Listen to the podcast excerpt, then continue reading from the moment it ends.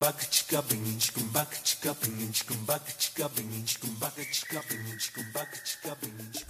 the walkways of Queens to the corridors of the Ontario Legislative Assembly building, mental health has become a more pressing issue. As one in five Canadians are experiencing mental illness to some extent, and university students are far and away the demographic most likely to experience these issues, lack of changes on campus and changes in the wrong direction by the new Ford government have students wondering if they're ever going to get the help that they need. So, I figured, let's talk about that. On the Queen's website, there are a few options for student wellness services that intersect with mental health. Under their counseling resources, there are a few options that could help a student or Queen's community member. There are helplines like the LGBT Youth Line, Talk Line, AMSHF KFLA Crisis Line, and Good to Talk. These services claim to help a range of people from LGBT plus to people with addictions, and some are available 24 7 year round.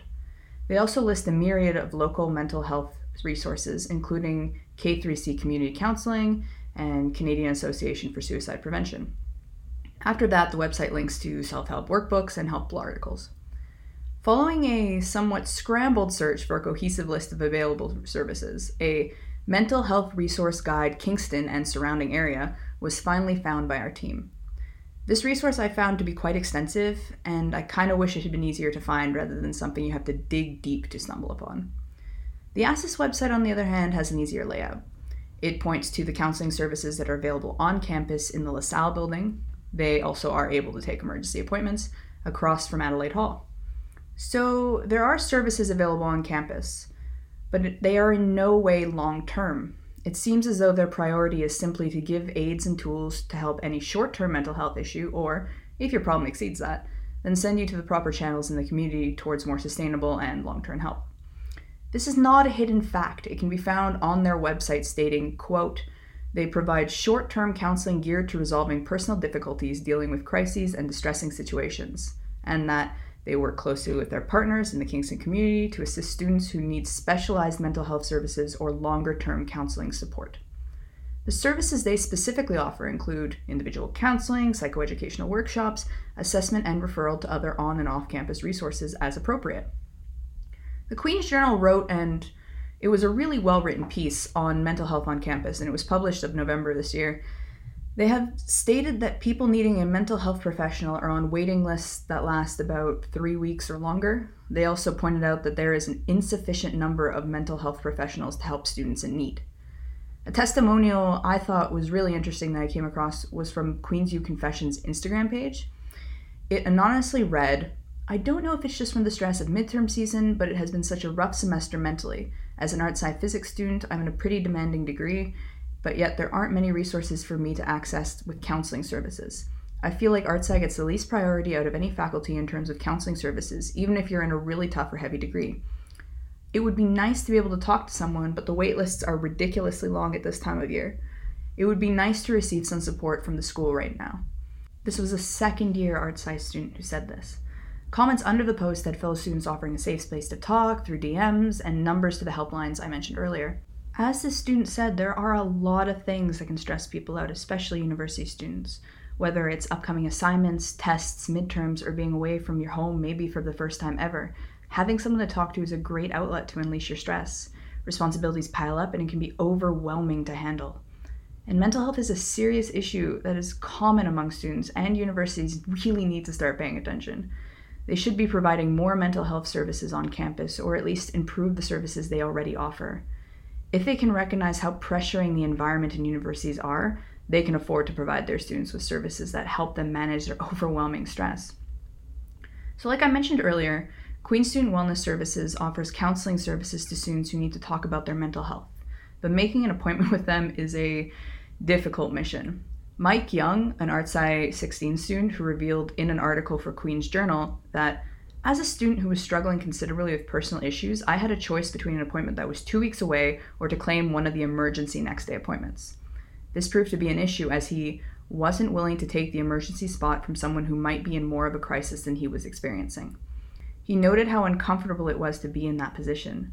Whether your crisis is small or large, students need a place to go where they can feel comfortable and at ease finding help, and it should be somewhere that can help you immediately when you need it, not two weeks later when the help could be less use. Another student, Rachel Aiken, experienced something similar to Mike Young. In an article she wrote for the Queen's Journal, she shares her experiences with SWS, admitting that her own experience with SWS wasn't a positive one.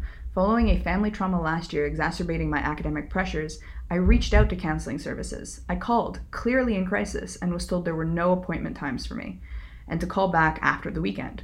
I've had appointments canceled within minutes of the session's start time and had six week long wait times for a return appointment. However, the counselors I saw at SWS were kind, professional, and as frustrated by the system as I was. So it's obviously not that Queen's doesn't provide its students with mental health services, it's that they really need to improve their services. Students need a stable and reliable mental health service, but Queen's SWS has failed to maintain stability and reliability. So let's take a look at what that move off campus that they're all pushing us toward looks like. Even though more than ever before students are being referred by campus health staff to services off campus, the problem really isn't solved. The wait times don't improve off campus. If anything, they actually get worse. There's a testimonial from a student who I talked to who wished to remain anonymous, and she said, My family doctor suggested I should see someone, but she told me not to bother on campus since there was no availability. She said she'd call around and I should check in to see if she found someone for me to see. A few weeks later, I called. Apparently, no one in Kingston was accepting new patients. I didn't know what to do then, and I'm still not quite sure. Students should never be made to feel like they have no other alternative, and with the lack of resources off campus and the lack of resources on campus, it seems like that's becoming a growing issue. The Toronto Star talked about this in an article not too long ago where they said School and government officials say it's a necessary step to handle the volume and complexity of student needs, but mental health advocates and students themselves say transitioning from on campus to off campus mental health services can leave major gaps in care, forcing students to navigate a confusing system in a sometimes strange city, often with the added barriers of long wait times and high financial cost. Moving off campus is also not going to be a better option anytime soon, since the promised increase in provincial funding has been greatly reduced by the newly elected premier. And now that I've kind of talked about the recent power change in Ontario government, let's look at it and see how it all ties in. Mental health funding has come under the axe of Doug Ford. Ontario Health Minister Christine Elliott reduced the planned mental health budget by $335 million. The former premier, Kathleen Wynne, had promised 2.1 billion over 4 years. I will say though that while the Ontario budget was reduced, the current projected funding does match federal funding of 1.9 billion over the next decade. However, I would say the most important number to bring up in all of this is that which has been provided by Addictions and Mental Health Ontario, who recommended 2.4 billion in funding over the next 4 years, going even further than Kathleen Wynne's promised budget. This all begs the question are we doing enough on campus to make up for the fact that these off campus resources students have been forced to rely on are not nearly enough to take care of them? I think it's pretty obvious at this point from what I've said earlier and from what you probably know personally, we definitely aren't. Reading a quote in Maclean's from 2012, our own principal, Daniel Woolf, said on the issue, and I quote, We are not a treatment facility. Our role is education and research, and to some degree, community service. That said, we do have a care and nurturing role over the young people that come to us. Well, that kind of leaves me wondering if it isn't attitudes like that which have hindered the efforts of services like the Student Wellness Center in meeting their goals. Because if we have an obligation to these students, or a role, to quote Daniel Woolf, we are absolutely failing them at a time when it's getting more important to be on top of things.